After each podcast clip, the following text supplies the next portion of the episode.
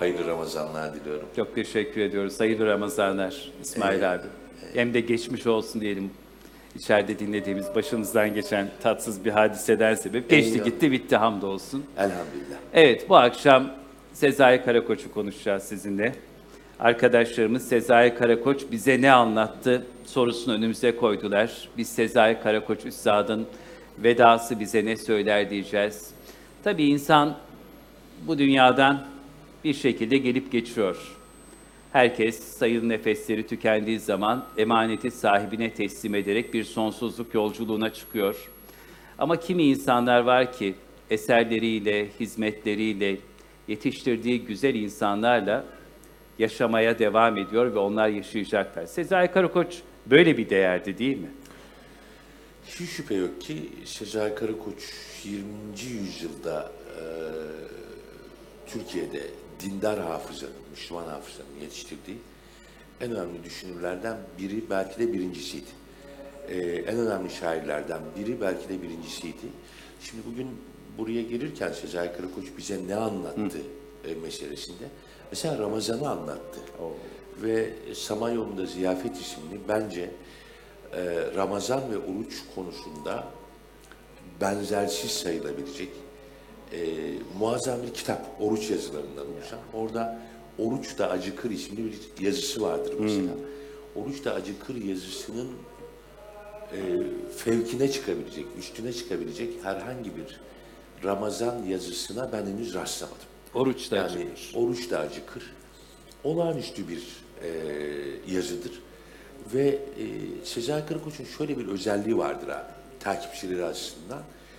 Şimdi bazı insanlar vardır, usluplarıyla sizi ancak kendilerini takip etmek mecburiyetinde bırakırlar. Uslubuna yakalanırsınız ve o uslup e, sizi mecburen takipçi haline getirir. Sezai Bey ile paydaş haline gelebiliyorsunuz. Sezai Bey'in uslubu, Sezai Bey'in varoluşu, Sezai Bey'in yazarlığı, düşünürlüğü, şairliği ve her şeyden önemlisi dupduru Müslümanlığı sizi onunla takipçi üstad ilişkisine sokmaz. Daha ziyade bir paydaşlık ilişkisine sokar. Ve siz Sezai Karakoç'tan sürekli ilham alabilirsiniz. O öyle biridir. O öyle biridir. Sürekli ilham aldığımız, e, sürekli bize yazdıklarıyla, ortaya koyduklarıyla ilham veren e, bir düşünür bir şair e, prototipinden söz ediyoruz. Ve en nihayet Sezai Bey'i çok önemli biri haline getiren şey belirli başlı bir yol haritasına sahip olmasıdır. Belli başlı bir yol, Yol haritasına haritası. sahip olması. Yani- Yani, Yani genellikle biliyorsunuz e, düşünce dünyasının insanları, düşünürler bize her şeyiyle hazırlanmış bir yol haritası sunmazlar. Belli belirsiz işaretler koyarlar. Bak yol şurası galiba, şuradan geçebilir yol galiba falan diye. Acaba oraya girmesen mi, orası tehlikeli galiba. Bu belli belirsiz trafik denetçilerine benzeyen bir şey. Oysa yolu bizatihi planlamak e, bir üste çıkarak diyelim Karayolları Genel Müdürlüğü'nde halihazırda bir yol işçisi var. Yani yolda araçlar kaza yapmasın diye yolu düzenleyen yol işçileri var. Bir de karayollarında hangi yolu yaparsak bu trafik iyi akar diye düşünen bir planlayıcı var ya. Ben Sezai Bey'i hep o planlayıcılara benzetirim belirli başlı, başı belli, sonu belli bir yol haritası. Ve bu yol haritası Sezai Bey açısından Hazreti Adem Aleyhisselam'la başlar ve bugün 2022'de dünyadaki herhangi bir dindarla devam eder. Kesintisiz bir yol haritası. Şimdi ben öyle zannediyorum ki, ben öyle zannediyorum ki e, Sezai Bey açısından mesela e, Hazreti Yusuf Aleyhisselam ölmüş bir peygamber değildir. Hala bugün yaşayan, e, aramızda olan ve e, aramızda olan ve e, bize örneklik teşkil etmesi bakımından dipdiri burada olan biridir. Peygamberler tarihini ele alışı mesela Sezai Bey'in e, hani ne diyelim e, Ramazan-ı Şerif dolayısıyla o eleştirimizi de yaz- e, yapalım. Ağlatmalı peygamber kıssası değildir. Sezai der ki peygamberler ve elbette bizim peygamberimiz Muhammed sallallahu aleyhi ve sellem bizim hayatımızın kılavuzlarıdır, yol haritalarıdır ve onların e, kıssalarını anlatıyor olmak, kıssalarını anlatıyor olmak insanı duygulandırmaz, akıllandırır. Yani bu farkın çok önemli bir fark olduğunu düşünüyorum Selahattin abi. Yani e, baktık, duygulandık, ağladık. Bu da çok önemli. Diyelim Hazreti Yakup Aleyhisselam'ın evladını e, Hüzünler Kulübesi'nde bekliyor olmasından daha hüzünlü bir manzara var mı? Yok. Onun bizi hüzünlendirmesi elbette beklenir. Duygulanması, duygulandırması elbette beklenir. Ama mesela peygamberler tarihini, İslam tarihini sadece duygulanacak bir şeymiş gibi. Geçmişte din büyüklerimizin, peygamberlerimizin, evliyalarımızın, sahabe efendilerimizin yaşadığı duygulanacak birer malzeme gibi görmeye başladığımızda başka bir sorun çıkıyor ortaya. Ee, mübarek Ramazan ayı vesilesiyle söylemiş olalım. Bu Ramazan'da öğrendiğim, ö- geç öğrendiğime çok hayıflandığım bir nakil. Sahabe efendilerimizden naklen e, bir hadis-i şerif. Diyorlar ki Resulullah Efendimiz sallallahu aleyhi ve sellem Ramazan'da o kadar cömert olurdu ki cömertliği ancak rüzgara benzetilebilirdi. Serin esen bir rüzgara benzetilebilirdi. Bu şimdi duyduğumuzda bizi duygulandırsın mı? Duygulandırsın. Elbette duygulandırsın. Hasretle yad edelim. Aleyhisselatü Vesselam Efendimiz'e hasretle yad edelim. Ama e, bir de akıllandırsın. Yani e, malın ancak paylaşmakla e, çoğalabileceğini, e, ancak vererek insanın huzur bulabileceğini Ve bize gerçekten kalacak olanların da bu vereceklerimizin olduğunu, bu olduğunu. olduğunu tabii. bize öğretsin. Şimdi Hasan bin Sabit radıyallahu anh'ın bir e, şiirinden bahsetti biraz önce Muhammed Yazıcı Hoca ile telefondaydık. Dedi ki abi senin çok hoşuna gider bu. E, mealen tam çeviri değil ama Hasan bin Sabit radıyallahu anh bir şiirinde şöyle diyor. E, kelime-i şehadetteki la olmasaydı e, biz Resulullah'ı la derken hiç göremeyecektik. Yani insanlara hayır derken hiç göremeyecektik. Biz şimdi bugün ne diyoruz modern insanlar olarak? Hayır demeyi öğrenmemiz lazım, hayır demeyi öğrenmemiz lazım. Halbuki mesela insanların ihtiyaçlarına hiç hayır dememiş bir peygamberin ümmetiyiz. Buradan böyle akıllanmalar çıkarmak lazım. Bana kalırsa Sezai Karakoç, e, Hazreti Adem'den 2022'ye kadar, vefat ettiği 2021'e kadar diyelim, e, insanlık tarihini ve İslam tarihini kesintisiz ve yaşayan bir organizma olarak görerek e, düşünürlüğündeki en e, belirgin farkı da ortaya koyuyor. En belirgin farkı da ortaya koyuyor ve o yol haritası evet tamam bazıları çok iyi yol haritası yapabilir. Ama bizatihi o yol haritası bize çıkışın anahtarını da gösteren bir yol haritasına dönüşüyor. Yani Sezai Karakoç e, haritayı ortaya koyup bir de üstüne kılavuzluk yapıyor bize. Şunu, şunu, şunu yapmamız lazım ki e, iki türlü diriliş olsun. Zaten hani Sezai Bey'in e, ortaya koyduğu mefkurenin adı, yol haritasının adı diriliş malum. Bir ufuk olarak, bir vizyon olarak önümüze diriliş kavramını koyuyor. Sezai Bey iki tür dirilişin peşinde. Biri e, insanlığın dirilişi ki e, kitaplarından biri de bu isimdedir. İnsanlığın dirilişi. Biri de İslam'ın dirilişi. Müslümanların dirilişi yani. E, dolayısıyla İslam'ın ve insanlığın dirilişini Sezai Bey birbirinden ayırmaksızın ama Müslümanlar dirilirse, İslam yeniden dirilirse, Müslümanlar dirilirse, İslam yeniden dirilirse bütün insanlık için bir diriliş, bir kurtuluş vesilesi bizi bekliyor da diyor aynı zamanda. Evet. Ee, bunu ee, biraz belki genişletmek lazım. Sezai Bey bize ne anlattı meselesinde. Biraz belki genişletmek lazım. Sezai Bey dirilişin anahtarını, Müslümanların dirilişinin anahtarını e, Müslümanların medeniyet üretimine bağlayan biri aynı zamanda. Ama bir farkla. Sezai Bey İslam medeniyetini, Sezai Bey İslam medeniyetini e, geride kalmış, arkada kalmış, geride bıraktığımız bir şey olarak değerlendirmiyor. Şöyle bakmak lazım meseleye. Bir şimdi Zal Mahmut Paşa Medresesi'nin beş asırlık, beş asırlık değil mi? Tabii, Mimar beş, beş asırlık avlusunda oturuyoruz. Avlusunda oturduğumuz cami İslam medeniyetine dahil bir cami ve biz burada e, İslam medeniyetini yeni bir veçesiyle yeniden üretmeye çalışan iki kişiyiz. Dinleyicilerimiz de buna iştirak ediyorlar. Dolayısıyla Sezai Bey açısından, Sezai Bey açısından medeniyet hem taşla toprakla, hem taşla toprakla, hem insanla ilerleyen bir şey. Ve Sezai Bey İslam medeniyetinin bitmiş, geride kalmış, yanmış, yıkılmış, arkasından ağıt yakmamız gereken bir şey olduğunu hiçbir zaman söylemiyor. Şimdi malum Türkiye'de medeniyet kavgası e, üç ana öbekte Selahattin abi toplanmış görünüyor. Biri üretilmiş en yüksek medeniyetin batı tarafından üretildiğini söyleyen e, batı perest diyebileceğimiz. Bu arada batı medeniyeti gerçekten yüksek bir medeniyettir.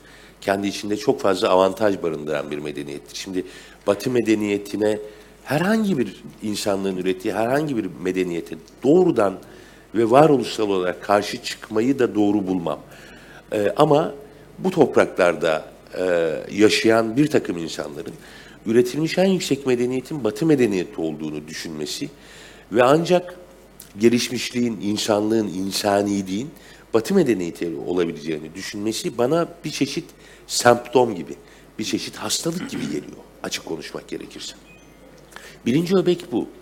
İkinci öbek bu öbeğin karşısında ağıt yakan diyebileceğimiz e, nostaljik bir medeniyet algısına sahip ve medeniyeti Türkiye'de, e, Anadolu'da Müslümanların, dindarların ürettiği medeniyeti mutlak surette geride kalmış bir şey olarak değerlendiren ve bütünüyle faydasız bir bakış açısıyla efendim cami dediğin Süleymaniye Camisi'dir e, falan diye anlatan efendim tabii yani sanat dediğin hattır, tesiptir, ebrudur diye anlatan ve bütünüyle faydasız sayılabilecek, biraz ağlak bulduğum, biraz nostaljik bulduğum, kelimenin olumsuz manasıyla çokça sağcı bulduğum bir medeniyet algısı daha var. O aslında tersinden Batı medeniyetini savunanlarla bu bu toprakların ürettiği medeniyeti geride kalmış, geçmişte kalmış, müzeleşmiş olarak kabul edenler bütünüyle konudan habersiz geliyorlar bana. Ve bütünüyle birbirlerini tamamlar gibi duruyorlar. Yani o taraf diyor ki bak siz medeniyet üretemezsiniz Batı perestler. Bizimkiler de diyor ki haklısınız üretemeyiz ama geçmişte üretmiştik. Bir de üçüncü bir algı var. Sezai Bey'in ve Sezai Bey gibilerin ortaya koyduğu medeniyet algısı. Diyorlar ki bir dakika kardeşim. Biz Süleymaniye Camii'ni nasıl yaptıysak bugün yeniden Süleymaniye Camii'ni ya da ihtiyacımız olan bir başka medeniyet eserini. Burasını biraz konuşuruz. Ortaya koyabilecek şerefli, izzetli insanlar topluluğuyuz. Ne sizin ağlaklığınıza, e, medeniyet ağıtçılığınıza ihtiyacımız var. E, ne de Batı medeniyetinin yüksek, insanlığın en yüksek üretim yaptığı medeniyet olarak kodlamaya ihtiyacımız var. Biz bugün itibariyle Allah'a ve Resulüne ittiba ederek, e, bu toprakların kimyasına inanarak, bu toprakların kimyasına inanarak, Ahmet Yesevi'den getirdiğimiz kimyaya inanarak, e, Bağdat'tan getirdiğimiz kimyaya inanarak, Saraybosna'dan getirdiğimiz kimyaya inanarak bu topraklarda yeniden kesintisiz bir medeniyet üretimi gerçekleştirebiliriz diyen üçüncü bir taraf var. Orası önemli dediğim yere bir parantez açmak isterim Selahattin abi. Şimdi Süleymaniye Camii e, dedik şöyle bir örnekle, şöyle bir soruyla e, aç açalım bunu. Şimdi dört dönüm arsanız varsa İstanbul'da buraya mesela AVM yapabilirsiniz. Biraz küçük bir AVM olur ama olur yani. Bir AVM yapabilirsiniz. Bir yeni yaşam alanı yapabilirsiniz. Yani 15 katlı bir e, site dikersiniz. Buna da niyeyse yeni yaşam dersiniz. Hani kuşların yaşaması gereken irtifada yaşayınca yeni bir yaşam olur belki de bir şey. E, efendime söyleyeyim organik köy yapabilirsiniz. Bostan ekebilirsiniz. Yani e, sebze meyve yetiştirebilirsiniz. Dört dönüm arsa kıymetli bir şey. Dört dönüm arsaya bir Süleymaniye Camii de yapabilirsiniz ama. Bir Süleymaniye Camii de yapabilirsiniz ama. Bu Süleymaniye Camii'ni yapmak için neye ihtiyaç var diye sorulduğunda hemen akla gelen şeyler işte tabii ki arsayı bulduk. Hani işte taşa ihtiyaç var, Horasan harcına ihtiyaç var, çalışacak elemana ihtiyaç var, paraya ihtiyaç var, sponsora ihtiyaç var. E bir de Mimar Sinan'a ihtiyaç var. E, şimdi bizim yanıldığımız yer şurası. Mimar Sinan'ın Süleymaniye Camii'ni yapmak için bir sebep olduğunu düşünüyoruz. Halbuki halbuki Süleymaniye Camii'ni yapmak için bir Mimar Sinan'a ihtiyacınız yok. E, çünkü Süleymaniye Camii'nin yapıldığı atmosfere gittiğimizde karşılaştığımız manzara ister istemez, ister istemez e, aranızda birkaç Mimar Sinan yaşamasına müsaade edecek. Buna e, e, tabiri caizse buna yol açacak. Dolayısıyla Mimar Sinan Süleymaniye Camii bakımından sebep değil sonuçtur. Ne demek istiyorum? Fuzuli Bağdat'ta Leyla ve Mecnun'u yazıyor. Biraz yukarı çıkalım. Nabi e, Urfa'da Resulullah Efendimiz sallallahu aleyhi ve selleme yazılmış en güzel naatları yazıyor. Divan Edebiyatı'nın en güzel örneklerini biliyor. E, biraz işte İstanbul'a gelelim. Diyelim e, Matrakçı Nasuh e, resim tarihini değiştirebilecek şekilde e, şehirleri minyatür sanatıyla hayata geçiriyor. Büyük bir sanatçı. E, biraz Beriyan'a gelelim. E, Karahisari hat tarihini baştan başa değiştiriyor ve e, sonra biz Karahisari ekolü demeye başlıyoruz. Bugün hala diyelim Hasan Çelebi hocamız, Allah uzun ömürler versin. Amin. Hasan Çelebi hocamız bugün hala Karahisari ekolü e, yani şeceresi e, şeye bağlı. E, Karahisari'ye bağlı. Ekol olmuş. Hat tarihini değiştirmiş bir adam. E biraz ileri gidelim e, şeyde Saraybosna'ya 70 kilometre mesafede Travnik diye bir şehir var. Orada bir Travnik medresesi var. 27 tane vezir üretmiş şeye. Osmanlı Sarayı'na. Şimdi bu atmosferin doğal sonucu olarak Süleymaniye Camii'ni yapacak bir Mimar Sinan da buluyorsunuz. Bu atmosferin doğal sonucu. Dolayısıyla medeniyet üretimi dediğimiz şey rastlantısal bir şey değil. Hiçbir zaman öyle olmadı. Sezai Bey'in e, medeniyeti bir atmosfer olarak tanımladığını e, görüyoruz. Yani eğer atmosferi oluşturursanız, doğru enstrümanları ortaya koyarsanız, insanları doğru şekilde yetiştirecek bir vasat kurarsanız, bu vasat sizi Mimar Sinan doğurmaya doğru götürür. Bu vasat sizi Mehmet Akif doğurmaya doğru götürür. Bu vasat sizi Sezai Karakoç doğurmaya doğru götürür. Sezai Karakoç bizatihi bir iklimin insanı. Yani annesi anlıyoruz ki çok dindar e, bir e, anne ve Sezai Bey'e ilk e, dini eğitimini veriyor. Anlıyoruz ki baba dindar bir baba ve Hazreti Ali renkleri okuyor e, evlatlarını yetiştirirken. E, anlıyoruz ki Sezai Bey'in geldiği Kahramanmaraş o dönemde bir ilim, irfan ve edebiyat yuvası. Çocuk yüreğimin ateş aldığı şehir Maraş diyor mesela Sezai Bey. E, efendim sonra gittiği, lise okuduğu Antep öyle. E, işte Nuri Pakdiller'le tanışıyor o dönem. E, İstanbul'a geldiğinde derhal Necip Fazıl'a teslim ediyor kendini. Üstad bir emrin var mı diye geliyor. Bu adamın tabiri caizse bir şey olmaması mümkün değil. Niçin? Çünkü böyle bir atmosferin üzerinde yükselmiş. Yani Sezai Bey rastlantısal olarak çok kabiliyetli biri. Öyle değil. Öyle değil. Cahit Serifoğlu rastlantısal olarak aşırı kabiliyetli bir şair. Öyle değil. Yani e, insanı harekete geçirecek bir atmosfer şart. Sezai Bey medeniyeti atmosfer kurulumunda bulan biri. Yani biz insandan başlayarak, insandan, bireyden başlayarak atmosferi doğru kurgularsak bu toplumsallaşır ve bu toplumsallık bize e, birinci sınıf medeniyet üretimleri doğurur diyen biri Sezai Karakoç. Bize ne anlattı sorusunun böylelikle ilk cevabı, Sezai Bey bize ne anlattı sorusunun böylelikle ilk cevabı, İslam medeniyetinin geride, geçmişte, e, tahayyülümüzde, müzelerimizde kalmadığını, bugün de İslam medeniyetinin, bugün de İslam medeniyetinin e, üretime devam ettiğini, edebileceğini ve eldeki imkan neyse onu kullanma zorunluluğunu anlattı. Şimdi yaptığımız yanlış şu, yaptığımız yanlış şu. Süleymaniye Camii bir kez inşa edilmiş. Gene Süleymaniye'den örnek veriyorum. Bunun aynısını bugün bir kez daha e, inşa etsek, bunun aynısını bugün bir kez daha inşa etsek, İslam medeniyetine bir katkı sağlamış olur muyuz? Cevap hayır. Yani bugün yeni bir Süleymaniye yaptığımızda Süleymaniye'yi taklit etmiş oluyoruz ama özgün bir medeniyet üretimi ortaya koymuş olmuyoruz. Özgün medeniyet üretimi nedir diye soracak olursanız, mesela Müslümanların ilk robotik makinaları Cezeri tarafından yapılmış. Cezeri'nin yaptığı ilk makineler, robotik makineler abdest aldırma makinesi. E ne olacaktı yani?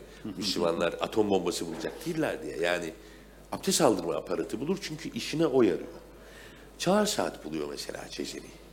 Çalar saat yapıyor. Niye? Sabah namazına kalkılacak çünkü.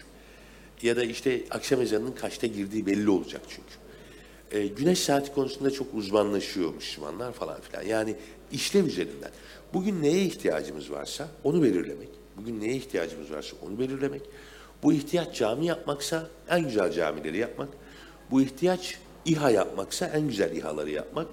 Bu ihtiyaç dergi çıkarmaksa en güzel dergileri çıkarmak. Yani nihayet Sezai Bey medeniyet üretimi için doğru vasatın o dönemde dergi çıkarmak olduğunu düşünerek Diriliş dergisini çıkartıyor.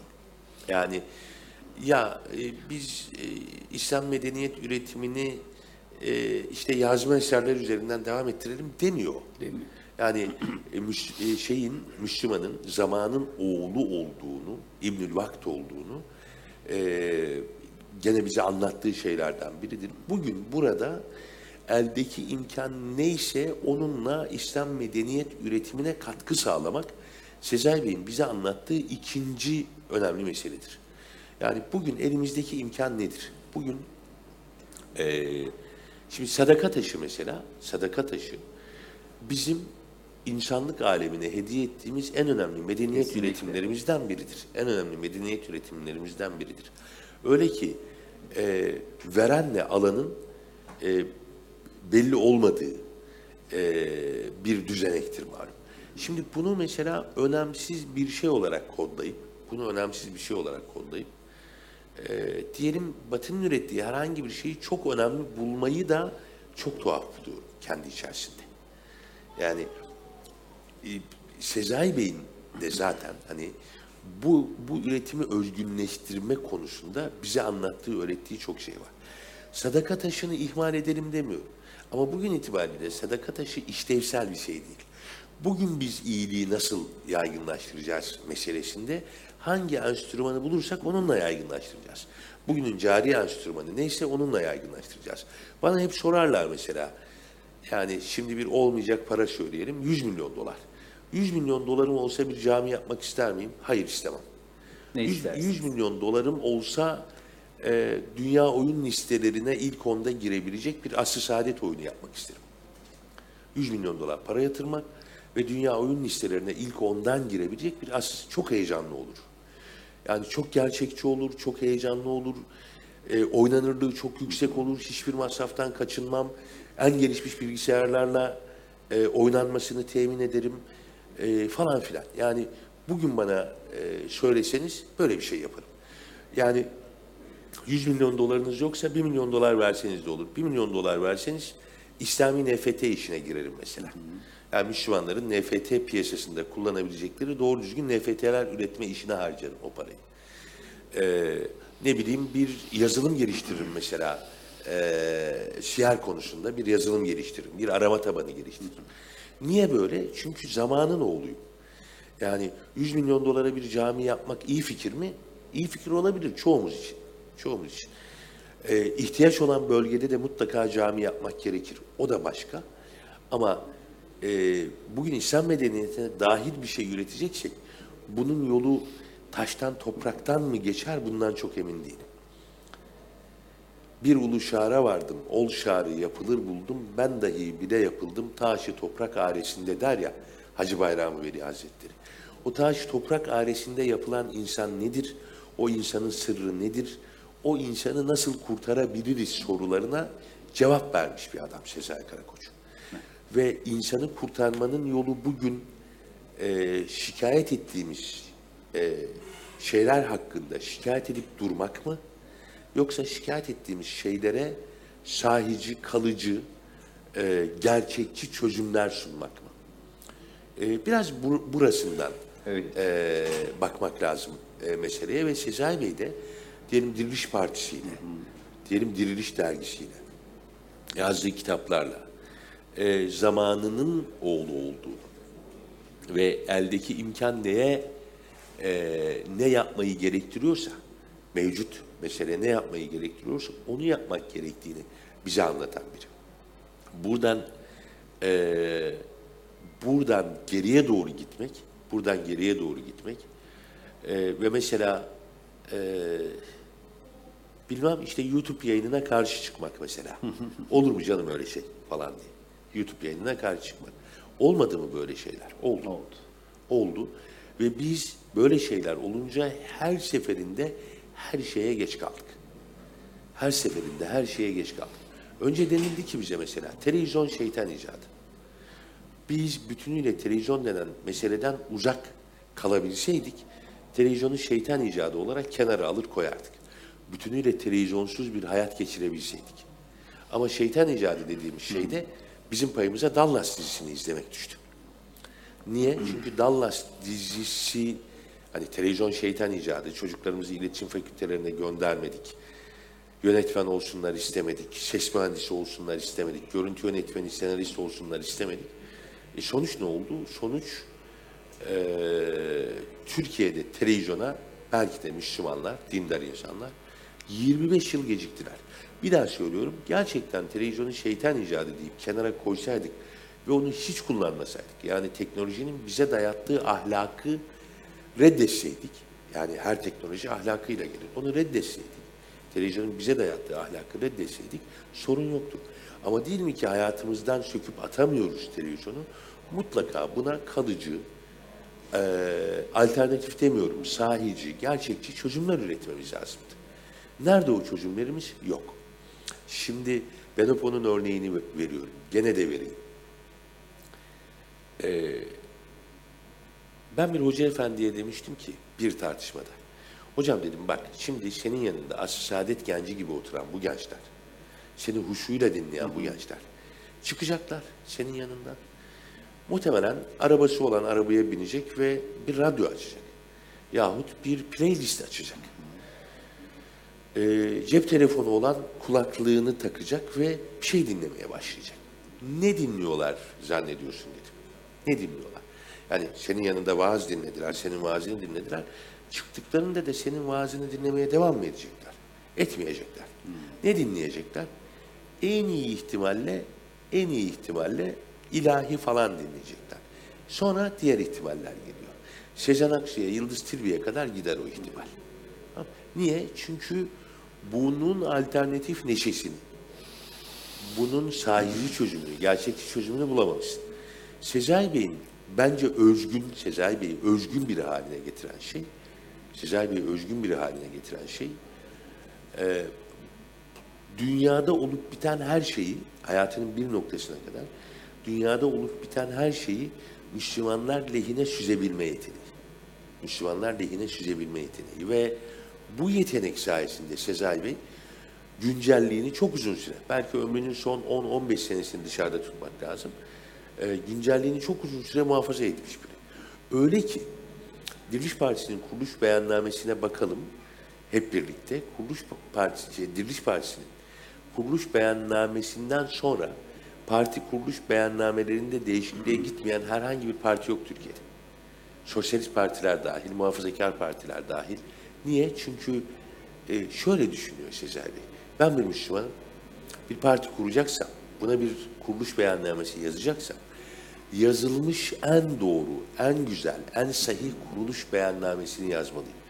Etkileyicilik, etkileyicilik böyle başlıyor.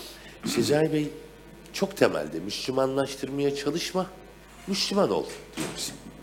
Yani ben bu ayrımı Sezai Bey'in yazdıklarında, hayatında çok net görüyorum.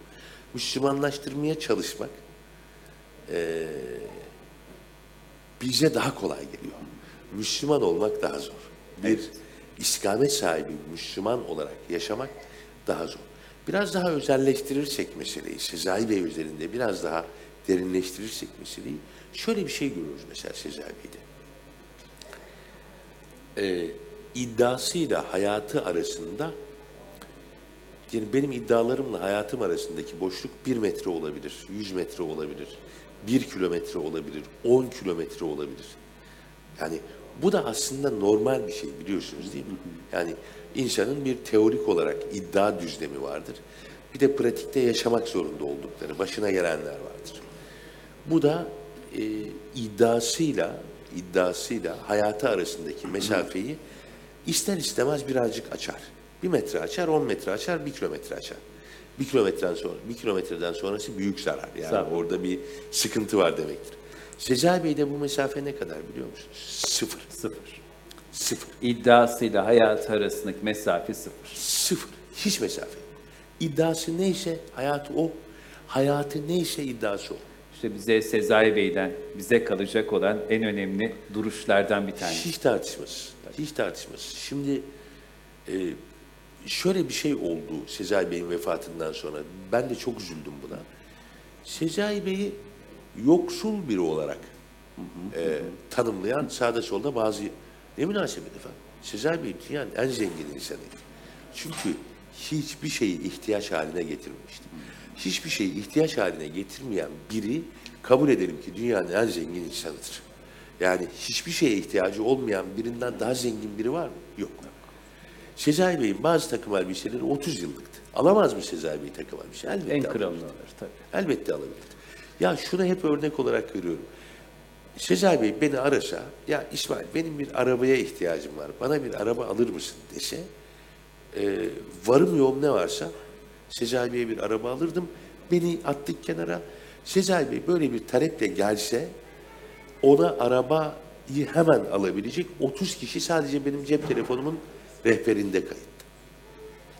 Bunu ihtiyaç olarak tanımlamaya başladığınız andan itibaren yoksulluğunu da hissedersiniz. Yoksulluğunu da hissedersiniz. Sezai Bey'in böyle bir ihtiyaç tanımlaması olmadı hayatı boyunca. Sezai Bey'in böyle bir ihtiyaç tanımlaması olmadı hayatı boyunca. Dolayısıyla Sezai Bey bizim en zenginimizdi. Bizim en zenginimizdi.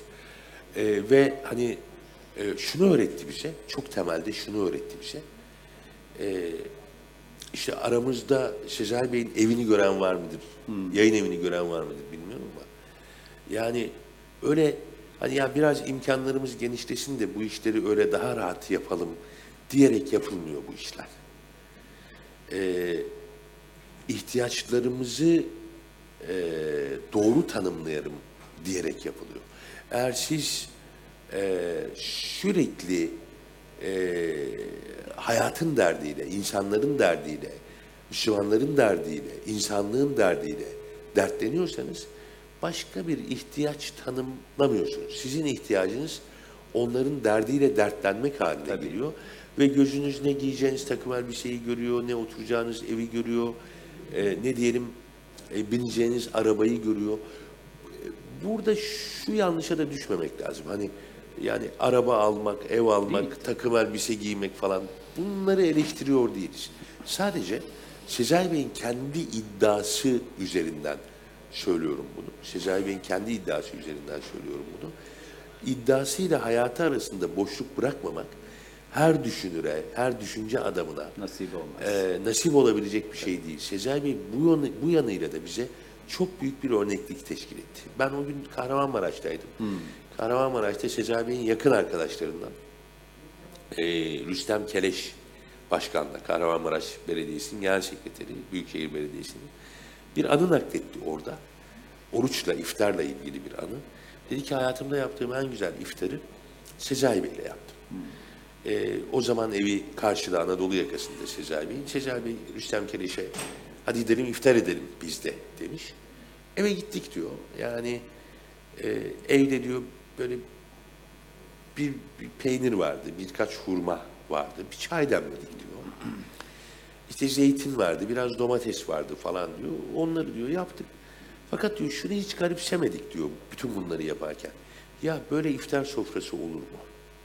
Hatta diyor şöyle düşündüğümü hatırlıyorum. İftar sofrası böyle olur. Yani Sezai Bey'in iftar sofrası böyle olur. Yani nasıl olacaktı ya? Ne olacaktı yani? Ne bileyim ortaya yatmış bir e, şey mi görecektik orada yani? Bir, bir kuzu manzarası mı görecektik? E, tam diyor biz iftar edeceğiz. Beş dakika kala diyor o civarda oturan bir şair abimiz ya hanım bu yemekleri yapmış da üstad beraber yiyelim diye getirdim diye diyor. Bir, bir çorba getirdi, bir e, bir sulu yemek getirdi falan. Birden diyor soframız e, zenginleşti. E, onu da diyor Sezai Bey şöyle değerlendirdi. Yani e, allah Teala bugün bize bir ikramda bulundu. Bir ikramda bulundu.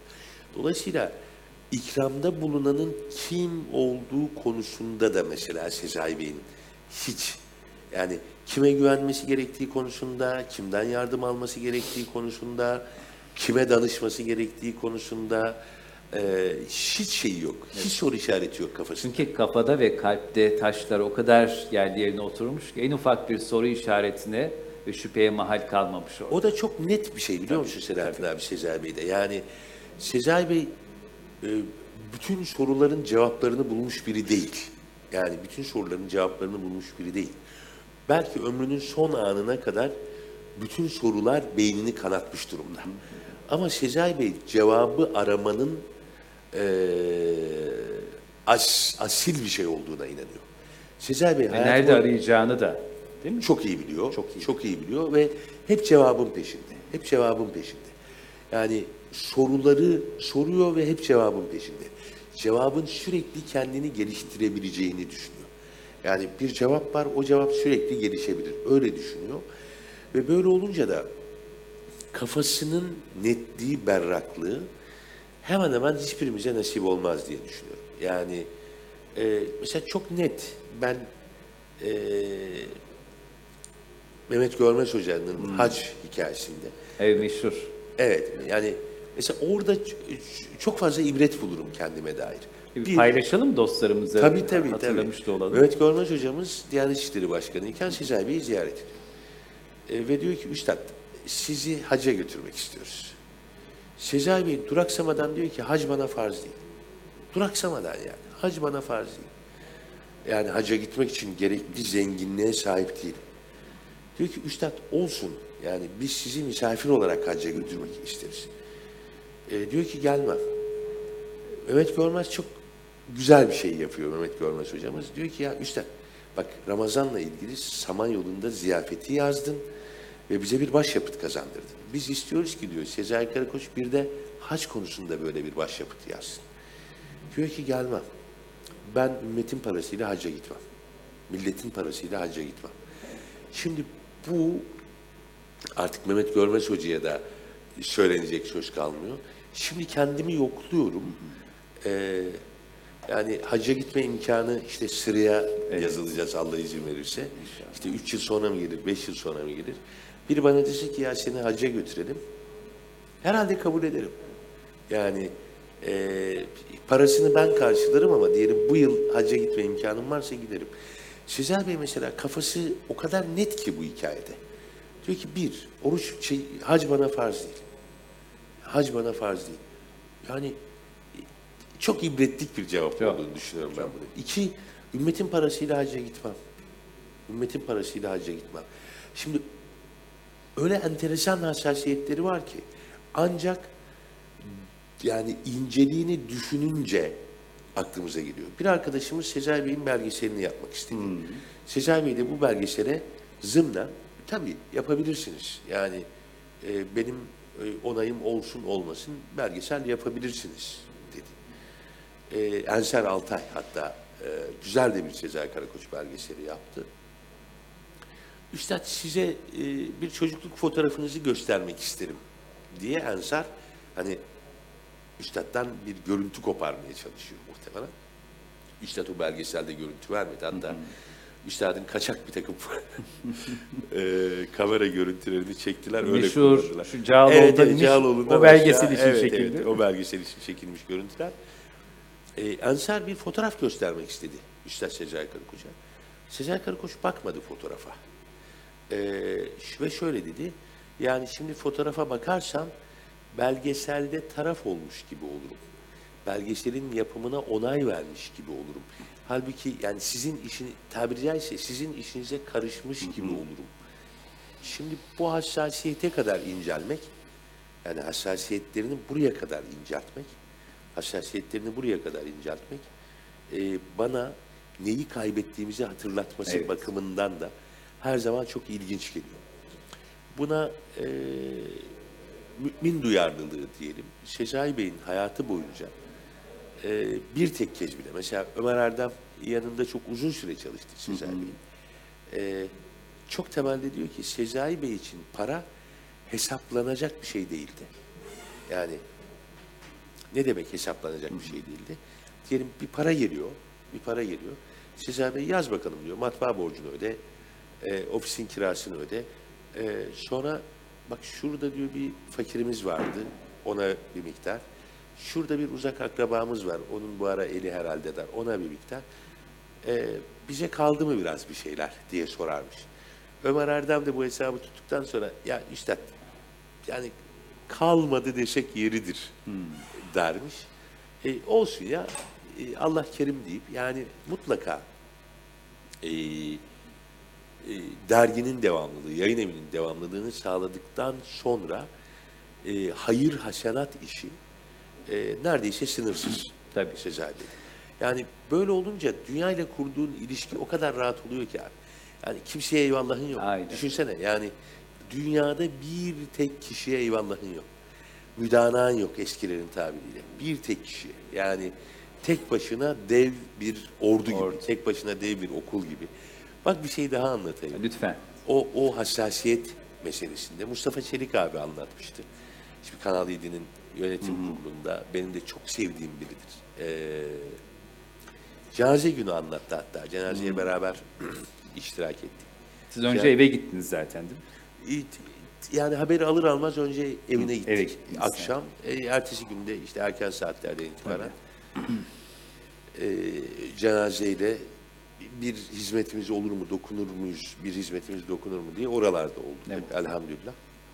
O tarihi ana e, şahitlik ettik o manada. E, Mustafa abi dedi ki İsmail ben vaktiyle e, bir e, Refah Partisi'nin bir reklam kampanyasını yaptım ve e, ummadığım kadar büyük bir para kazandım. Ve e, ilk iş olarak e, 500 takım Sezai Karakoç kitabı alıp bunu insanlara dağıtmak istedim. O kazandığım parayla. O çok sever Sezai Bey'i. Yani Sezai Bey'e hürmeti çok fazladır. Çok sever Sezai Bey'i. 500 takım. Ee, hemen sipariş geçmiş Diriliş Yayınları'na.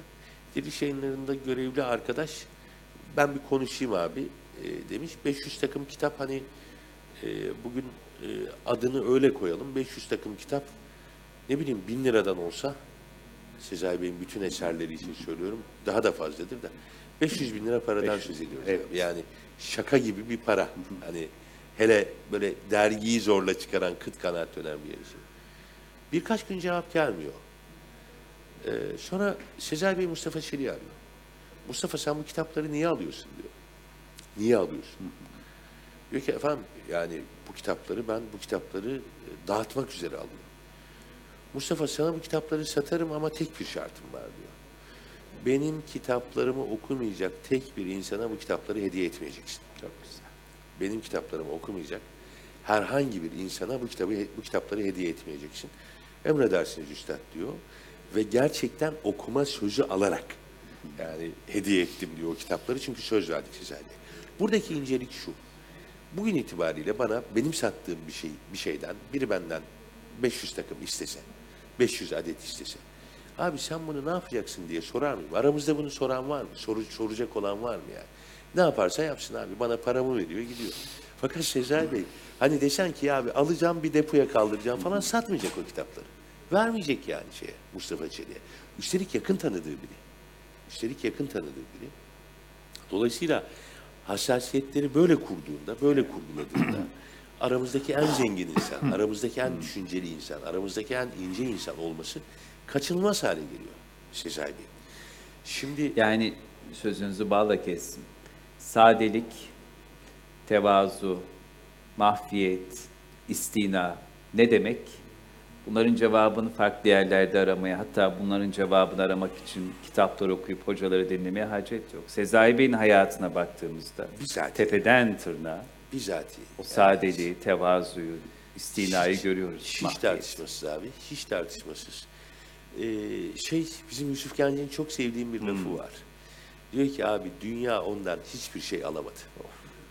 Dünya Söze bak. ondan hiçbir şey alamadı. Yani e, almak istediği çok fazla fırsatı vardı. Yani ikinci yerinin kurucu şairisin. Yani istesen şairler loncasının en üst katında, kaptan kamerasında sana bir yer verirler. Ne karşılığında? Ee, birazcık solcu görünmen karşılığında. O da birazcık görünsen yeter. Yani birazcık solcu görünmen karşılığında. Ee, o buna dönüp bakmadı. Buna dönüp bakmadı. Ben biliyorum. Yani şahsen bildiğim hikayeler var. Yani önüne kırmızı halı sererek yani üstad sen ne emrediyorsan işaretinle hemen yapmak istediğin her şeyi hayata geçirebilirsin. Onlara dönüp bakmadı hiç. Hiç. Yani o bağımsızlık ee, ama nasıl bir bağımsızlık o? Bencil olmayan bir bağımsızlık. Yani ruhen, ruhen e, bağımsızlığına çok düşkünlük ama bir diğerini sürekli düşünen. Ya Saadettin Acar, onun da kulakları çınlasın. Saadettin Acar anlatıyor. Ee, bir gün diyor yanına gittim üstadın. Ee, çok severdi o Saadettin'i. Ee, e, Sezai Bey. Ee, bir gün diyor yanına gittim. Bana diyor nasıl diye sordu. İyiyim işte falan filan. İş güç ne yapıyorsun diye sordu diyor. İşim yok. Ee, şu aralar bir iş bakıyorum üstad. Evet dedim diyor. Sana bir iş bulalım Saadettin demiş ve bununla yaklaşık üç ay bununla yaklaşık üç ay bizatihi ilgilenmiş. Bizatihi, tabii tabii bizatihi ilgilenmiş. E, hatta e, işte Fatih Belediyesi'ne o dönem e, Mustafa Demirci Mustafa zamanında- Demir. Mustafa Demir zamanında Fatih Belediyesi'ne göndermiş Saadettin'i. Saadettin bir işe girmiş orada, olmuş olmamış falan filan. Safahatı uzun ama bu üç aylık dönemde Üstad her fırsatta Saadettin'i çağırıp, her fırsatta Saadettin'i çağırıp e, şunu da cebine falan diye. Yani ya Üstad yok alamam, ka- kabul edemem. Ya işte işe giren girince ödersin falan diyerek. Şimdi bunu buraya kadar e, inceltebilmek, bir mümin hasletini üzerinde taşımak ama bunu yaparken de, bunu yaparken de son derece bağımsız kalmayı e, başarabilmek e, az bir mesele değil. Tabii. Az bir mesele değil. İşte böyle olduğunuz için 16 Kasım günü değil mi? Şehzadebaşı Camii böyle lebalep gençlerle doluyor. Çok soğuk bir gün ve o cenazeye katılanların yüzde 95'i genç. Üstadım benim gördüğüm gözlemledim. Şu benim için e, Şehzadebaşı Camii'nde şu benim için çok e, ne diyelim ona e, ilham verici bir manzaraydı. Nedir o? Ee, şimdi Sezai Bey'in vefatında ben şöyle hissettiğimi hatırlıyorum. Ee, biraz bireysel bir şey olacak ama e, ofisteydim. E, hatta e, bir iki arkadaşım da vardı. Bir, bir mesele konuşuyorduk. Hatta o gün bir küçük böyle bir e, kültür sanat etkinliğimiz olacaktı şeyde. E, Üsküdar'da ofisimizde. O etkinliğe hazırlanıyoruz falan. E, şair arkadaşım Rıdvan Tulum kapıyı açtı. Dedi ki abi Sezai Bey vefat etmiş. Dedi ve sizin aklınıza ilk Taha'nın kitabından birkaç dize düştü. Yani öyle kala kaldım yani. Şöyle kala kaldım abi. Şöyle kala kaldım. Ee, yani hani insanın böyle yani yanına gitmese de diyelim. Ee, arada bir iletişim kursa da orada olduğunu bildiği için yani mesela şöyle düşündüğümü çok hatırlıyorum. Ya Türkiye'nin başına bir şey gelse ne olacak? Hemen şöyle teskin ediyor insan kendini. E Sezai Bey var. Hani Sezai Bey var. Yeniden başlarız. Her şeye yeniden başlarız. Yani Sezai Bey bir çeşit hepimizin güvencesi. Hepimizin eee, yol göstereni. Yani Türkiye'nin başına bir şey gelse Sezai Bey var. Bu konuda ne düşüneceğiz? Sezai Bey düşünür bir şey söyler. O konuda gerçekten bir şey söylememiz gerekirse Sezai Bey öyle bir güvence. Birden güvencesiz kaldım. Yani birden güvencesiz kaldım. Birden kendimi büyük bir boşlukta hissettim. Sezai Bey'in hayatımdaki varlığının bu kadar önemli olduğunu ölüm haberini aldığım an anladım. Ve şöyle bir hissiyat gelişti bende. Sezai Bey'e gitmem lazım. Yani hastanedeyse oraya gitmem lazım. Evindeyse oraya gitmem lazım. Yani şimdi neredeyse Sezai Bey'e gitmem lazım. Bir de zaten Sezai Bey'in vefatından bir ay önce bir fırsat kaçırmışım. Ona da yanıyorum için için. Ee, hala yanıyorum yani. e, sakın karşınıza böyle bir fırsat çıkarsa onu kaçırmayın diyecek kadar yanıyorum. Ee, ben bir vesile Sezai Bey'e gidecek idim. Biraz kalabalık bir heyettik. Ee, Sezai Bey bana haber göndermiş. İsmail Bey nasıl olsa gelir bize. O bu kalabalık heyetle gelmesin demiş.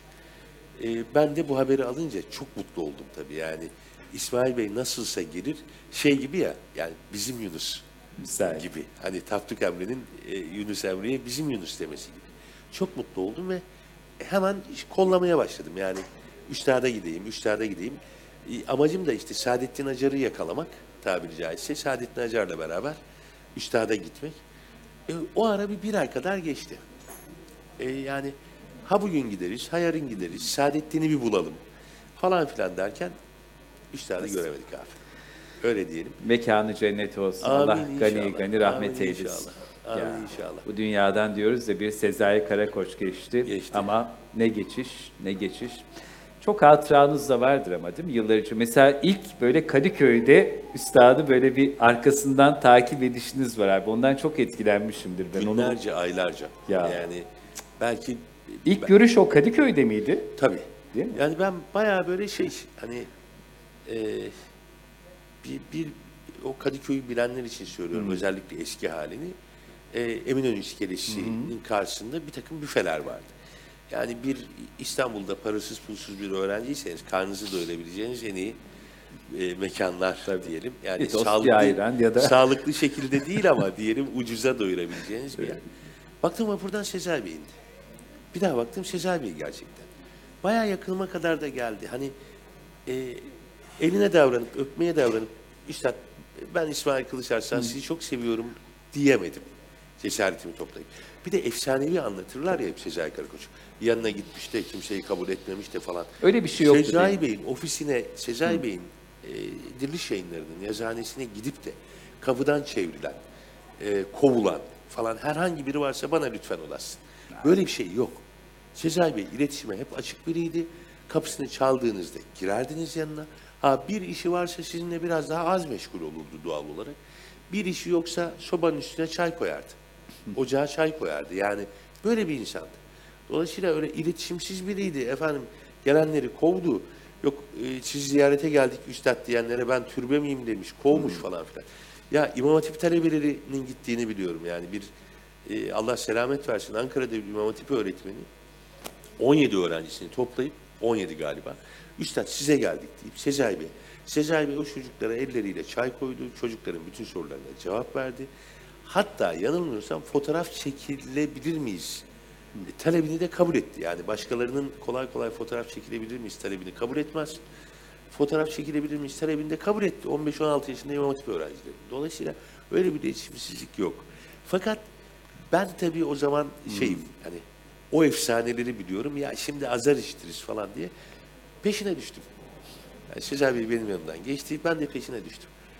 Ve e, Kadıköy'de önce çarşının içinde Sezai Bey fırına girdi. Onunla beraber fırının dışında bekledim. Hani dönüp dese ki ya kardeşim sen ajan mısın, casus musun, beni niye takip ediyorsun? Verecek cevabım yok ama yani insanın kalbi bazılarına akar ya. Akar. Hani e, böyle sanki eliyle uzandı, kalbimi avucuna aldı öyle.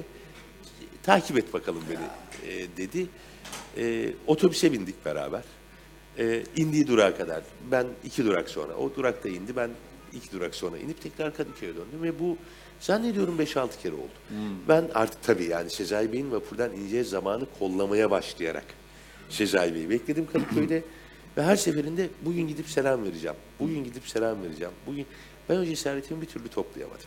Yani Sezai Bey'le tanışmak 15 yıl gecikti böylelikle. Ve zaten bizim Sezai Bey'le birebir görüşmemiz e, belki üç. Yani çok evet yani birebir görüşmesi çok insanlar değiliz. Ama yani bana hep Sezai Bey'den haberler geldi. Evet. Yani e, Sezai Bey ben öyle hissediyorum ki Sezai Bey e, yani mesela bir yazımda e, bir yazım hakkında şey demiş. İsmail Bey'e şey, İsmail'e söyleyin, İsmail'e söyleyin. e, iyi bir yazı yazmış diye. Ne Orada mesela ben size. şeyi yazarlık işini o noktada bırakabilirdim aslında. Yani ben sonra devam ediyorum yani had, haddimi aşarak devam ediyorum. Yani Sezai Bey bir yazımı beğendiyse e, tamam yani dükkanı kapatabiliriz artık yani gerilebilir. Çünkü kendisine beğen, beğendirebileceğim daha üst yani herhangi bir yazımı kendisine beğendirebileceğim herhangi bir daha üstte bir otorite e, yok benim açımdan. Sezai Bey beğendiğine göre tamam olmuşum ben bu noktada dükkanı kapatabiliriz diyebilirdim. Haddimi aştım yazmaya devam ediyorum. Valla bu akşam burada bir kez daha şiiri gibi yaşayan ama hayatı şiirinden çok daha muhteşem bir şiir olan bir güzel adamı vesilenizle daha yakından tanımaya çalıştık. İşte Sezai Bey bize ne anlattı ve Sezai Bey'den geriye bize nasıl bir duruş kaldı? Bu soruların cevabını şair dostumuz, ağabeyimiz İsmail Kılıç Arslan'dan aldık. Genç arkadaşlarımız var. Yavaş yavaş da toparlayacağız. Sezai Karakoç okumalarına e, ilk hangi kitabından başlasınlar? Bu, bu konuda tabii size çok sorular da geliyordur ama böyle bir Sezai Karakoç okuma rehberi sunacak olsak dostlarımıza Yani neler benim- söylersiniz benim abi özetle? bu soruya hiç duraksamadan verdiğim bir cevap var. Eğer düz yazı e, okumaya başlanacaksa Sezai Bey'den e, mutlak surette Diriliş Nesli'nin Amentüsü'yle başlamak lazım. Çünkü Diriliş Nesli'nin Amentüsü zannediyorum bir buçuk saatte falan rahatlıkla okunabilecek. Çok muhtasar, çok muhtasar, çok özet e, ve çok fasih e, bir Sezen Karakoç metni. E, dolayısıyla Diriliş Nesli'nin Amentüsü'yle rahatlıkla e, başlanabilir. E, malum e, Diriliş Nesli'nin Amentüsü'nü Milli Eğitim'de bazı okullarda okutulunca Bir Gün Gazetesi e, solcu mudur, FETÖ'cü müdür tam bilemediğimiz bir gazete var ya Bir Gün Gazetesi. E, herhalde FETÖ'cü. Belki de solcudur bilemiyorum. E, öyle bir ekip yani. E, Sezai Bey Diriş Nesli'nin Amentüsü'nde e, sağcıları ve solcuları Kur'an'a göre tanımlarken yani e, sağ ellerine mizan verilenle sol ellerine mizan solculuğu aşağıladığı gerekçesiyle hatta dönemin Milli Eğitim Bakanı da yok öyle bir şey falan mealine gelen bir takım laflar etmişti. Biraz da canım sıkılmıştı doğrusu bu defansa çekilme durumuna. E, ben de ya bir e, Diriş Nesli'nin Amentüsü kampanyası başlatsak ee, ben hadi 100, 100 tane aldım, siz kaç tane alıyorsunuz falan diye.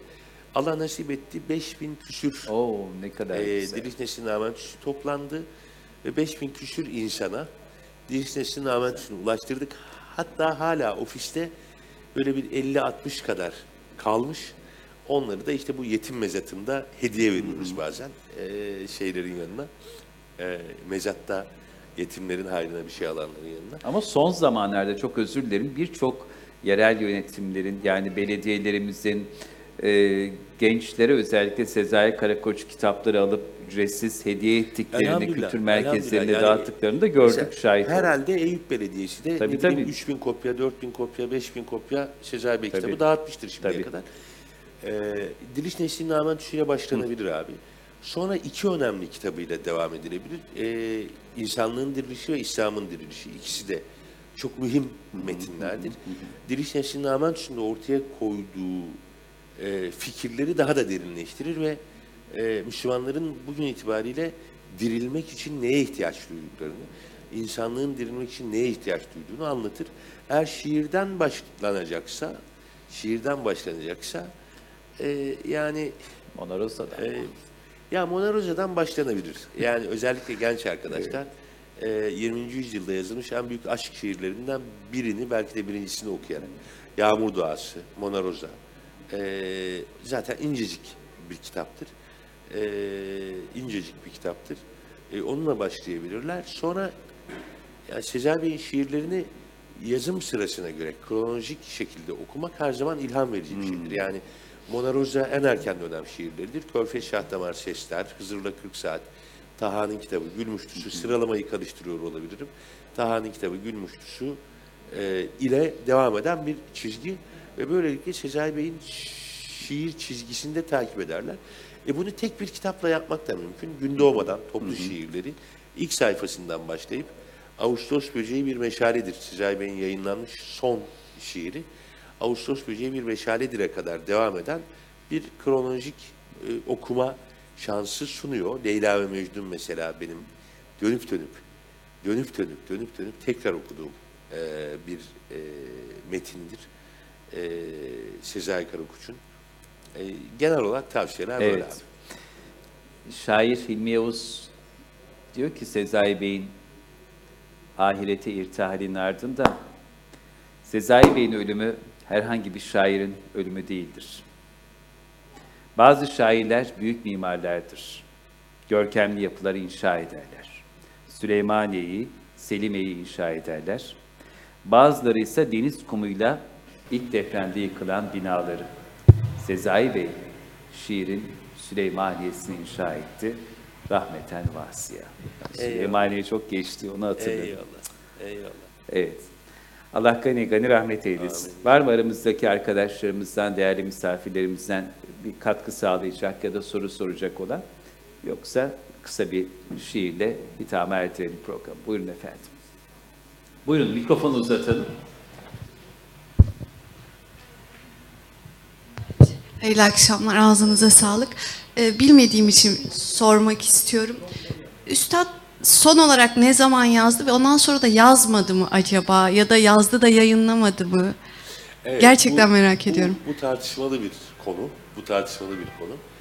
Ee, şimdi bir kere yazı faaliyeti demeyelim ona ama Üstad ömrünün son demlerine kadar e, düşünme faaliyetine devam etti. Diriliş Partisi'nin e, mutat buluşmalarıyla, konferanslarıyla YouTube'da da e, bir kısmını izleyebildiğimiz konuşmalar yaptı. Onları da üstadın metnine dahil görüyorum ben her şeyden önce. O bir. iki üstadın e, yayınlanmamış e, bir miktar yazısı olduğunu hemen hemen herkes konuşuyor son zamanlarda. Fakat asıl önemlisi yazdığından kesin olarak emin olduğumuz ama henüz yayınlanmayan hatıraları var üstadın. Bunları yazmış, onu biliyoruz. Fakat yayınlanacak mı, yayınlanırsa nasıl yayınlanacak, hangi şartlarda yayınlanacak? E, onları bilemiyorum. Yani üstadın hatıraları var. E, şiirleri yani yayınlanmamış şiirleri olup olmadığına dair de rivayet muhtelif. Yani e, şimdi bir güzel haber e, Aziz Karakoç, Sezai Karakoç'un yeğeni ve e, mirasçılarını temsilen Diriliş yayınlarında halihazırda bulunan isim e, bir Sezai Karakoç Vakfı ku- kurma hazırlığında anladığım kadarıyla. Bu Sezai Karakoç Vakfı e, bu tip yayınları zannediyorum e, yapacak. Yani hem hatıralarını yakında okuyacağız hem Sezai Bey'in belki Diriliş Partisi'nde yaptığı açıklamaları, konferansları e, bir metin olarak e, okuyabileceğiz. Yayınlanmamış şiirleri varsa e, bunları görebileceğiz. Yayınlanmamış yazıları varsa bunları görebileceğiz. E, bence bir şey daha yapılmalı Sezai Karakoç'la ilgili. Çok şey yapılmalı ama ilk planda Sezai Karakoç'u dünya dillerine çevirecek bir inisiyatif kullanmak lazım. Doğrusu e, ben bireysel olarak e, bu inisiyatifi e, kullanabileceğimizi e, vakfın kurulacak vakfın temsilcilerine ilettim. Yani Sezai Bey'in metnine hizmet etmek adına e, Arapçaya öncelikli olarak, e, İngilizceye, e, belki İspanyolcaya, e, hatta belki Rusçaya e, Sezai Bey'in eserlerinin çevrilmesi gerektiğini e, ve bunu da yani e, diyelim e, hiç kimse yapmayacak olsa e, ben bile tek başıma yapmak isterim yani o metne hizmet etmek isterim. E, çünkü Sezai Bey'in mesela özellikle Arap coğrafyasında e, çok büyük bir hüsnü kabulle e, Malezya'da, Endonezya'da, Bangladeş'te çok büyük bir hüsnü kabul, kabulle karşılanacağını metinlerinin e, düşünüyorum. Yani biz nasıl diyelim Pakistan'dan Muhammed İkbal'i e, kendi adamımız olarak, kendi yazarımız olarak, kendi düşünürümüz olarak kabul ediyorsak, mesela Pakistanlı Müslümanların da Sezai Karakoç'u kendi adamları, kendi düşünürleri olarak e, kabul edeceklerini düşünüyorum. Türkiye Cumhuriyeti Devleti'nin de böyle imkanları var. Yani e, böyle imkanları olan ve bunu Sezai Bey için ra- rahatlıkla kullanabilecek pek çok insan da tanıyorum. Harekete, vakfın bu konuda harekete geçeceğini düşünüyorum e, ben. Hem yayınlanmamış e, eserlerini e, Sezai Bey'in yayınlamak adına hem de Sezai Bey için hızlı bir çeviri hareketi başlatmak adına. İnşallah umutlarımızda yanılmayız. Vakıf bu inisiyatifi alır ve hızlıca harekete geçer diyelim. şeyler duyuyoruz. Hani bir Sezai Karakoç müzesi yapalım falan duyuyoruz. Yani müzede yapılabilir mi? Elbette müzede yapılabilir ama bence mesela bir Sezai Karakoç enstitüsü yapıp orada dünya Müslümanları ile ilgili çalışmalar üretilmesini sağlamak bir müze kurmaktan yüz kat falan daha önemli olabilir. Bir Sezai Karakoç Edebiyat Enstitüsü, Edebiyat Akademisi kurmak, Sezai Karakoç Müzesi kurmaktan yüz kat daha faydalı olabilir. Ee, zannediyorum vakıf böyle şeyleri planlıyordur. Onlara doğrusu biraz zaman verdik biz. Hani e, vakfı bir e, görmek lazım. E, ne yaptığını bir, ne yapacaklarını bir anlamak lazım. E, ama şunu da akıldan çıkarmamak lazım. Şimdi Sezai Karakoç gibi isimler, e, Cahit Serifoğlu gibi isimler, Cemil Meriç gibi isimler, e, hatta Nazım Hikmet ya da Necip Fazıl gibi isimler e, doğal olarak miras bakımından hepimizin e, malıdır. E, dolayısıyla burada verilecek hizmeti yani Sezai Bey'e verilecek hizmeti e, bu vakfın doğru düzgün şekilde vermesi en büyük umudumuz. Ama e, burada bir aksama olursa da e, Türkiye'de meseleye el koyacak e, çok fazla sayıda insan olduğunu da e, akıldan çıkarmamak lazım. E, metne, Sezai Bey'in metnine e, hizmet etmek, Sezai Bey'in metnini, sözünü çoğaltmak ve onu e, dünyadaki insanlara ulaştırmak ciddi bir vazife diye düşünüyorum. Çok teşekkür ederim bu güzel soru için. Buyurun son olarak sizden alalım. Buyurun efendim. Sizden abi buyurun. Eksik olmayın. Buyurunuz. İyi akşamlar, ee, hoş geldiniz öncelikle. Güzel bir sohbet oldu, teşekkürler. Ee, ben Sezai Karakoç'un e, siyasi yönünü biraz merak ediyorum. İşte kurmuş olduğu bir parti var, hedefleri vardı.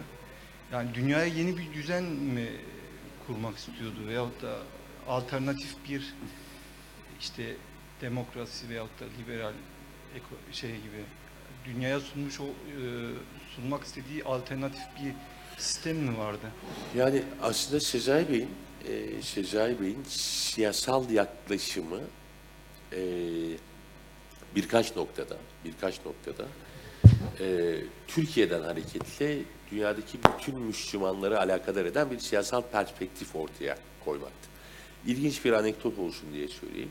Ali İzzet Begoviç 1992'de e, Bosna Hersey'in bağımsız bir ülke olduğunu dünyaya duyurduğunda Ali İzzet Begoviç'e ilk tebrik mektubunu yazan isimlerden biri, hatta birincisi zannediyorum, Sezai Karakoç'tur.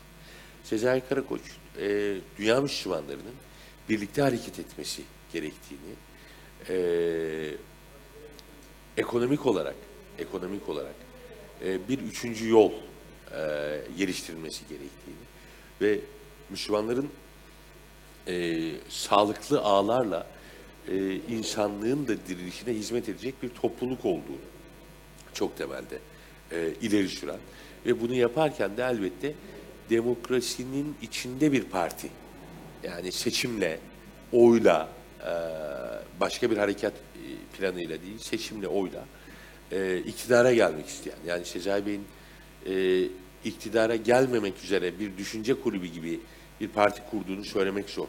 Sezai Bey pekala iktidara gelebilecek bir parti e, ve bir programla hareket etti hayatı boyunca, siyasal hayatı boyunca.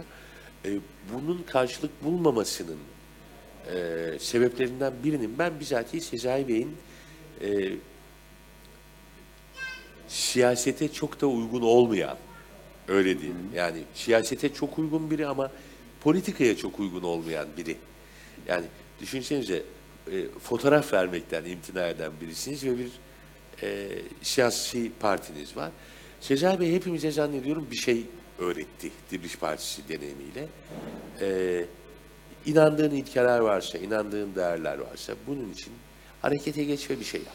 Sezai Bey Diriliş Partisi ile bence bunu yaptı ama programına baktığımızda çok net şekilde anladığımız şey diriliş fikriyatının birebir bir siyasal mücadeleye nasıl eklemlenebileceğine, bunun bir siyasi haritaya nasıl dönüştürülebileceğine dair bir deneyim önerdiğini görüyoruz Sezai Bey'imiz.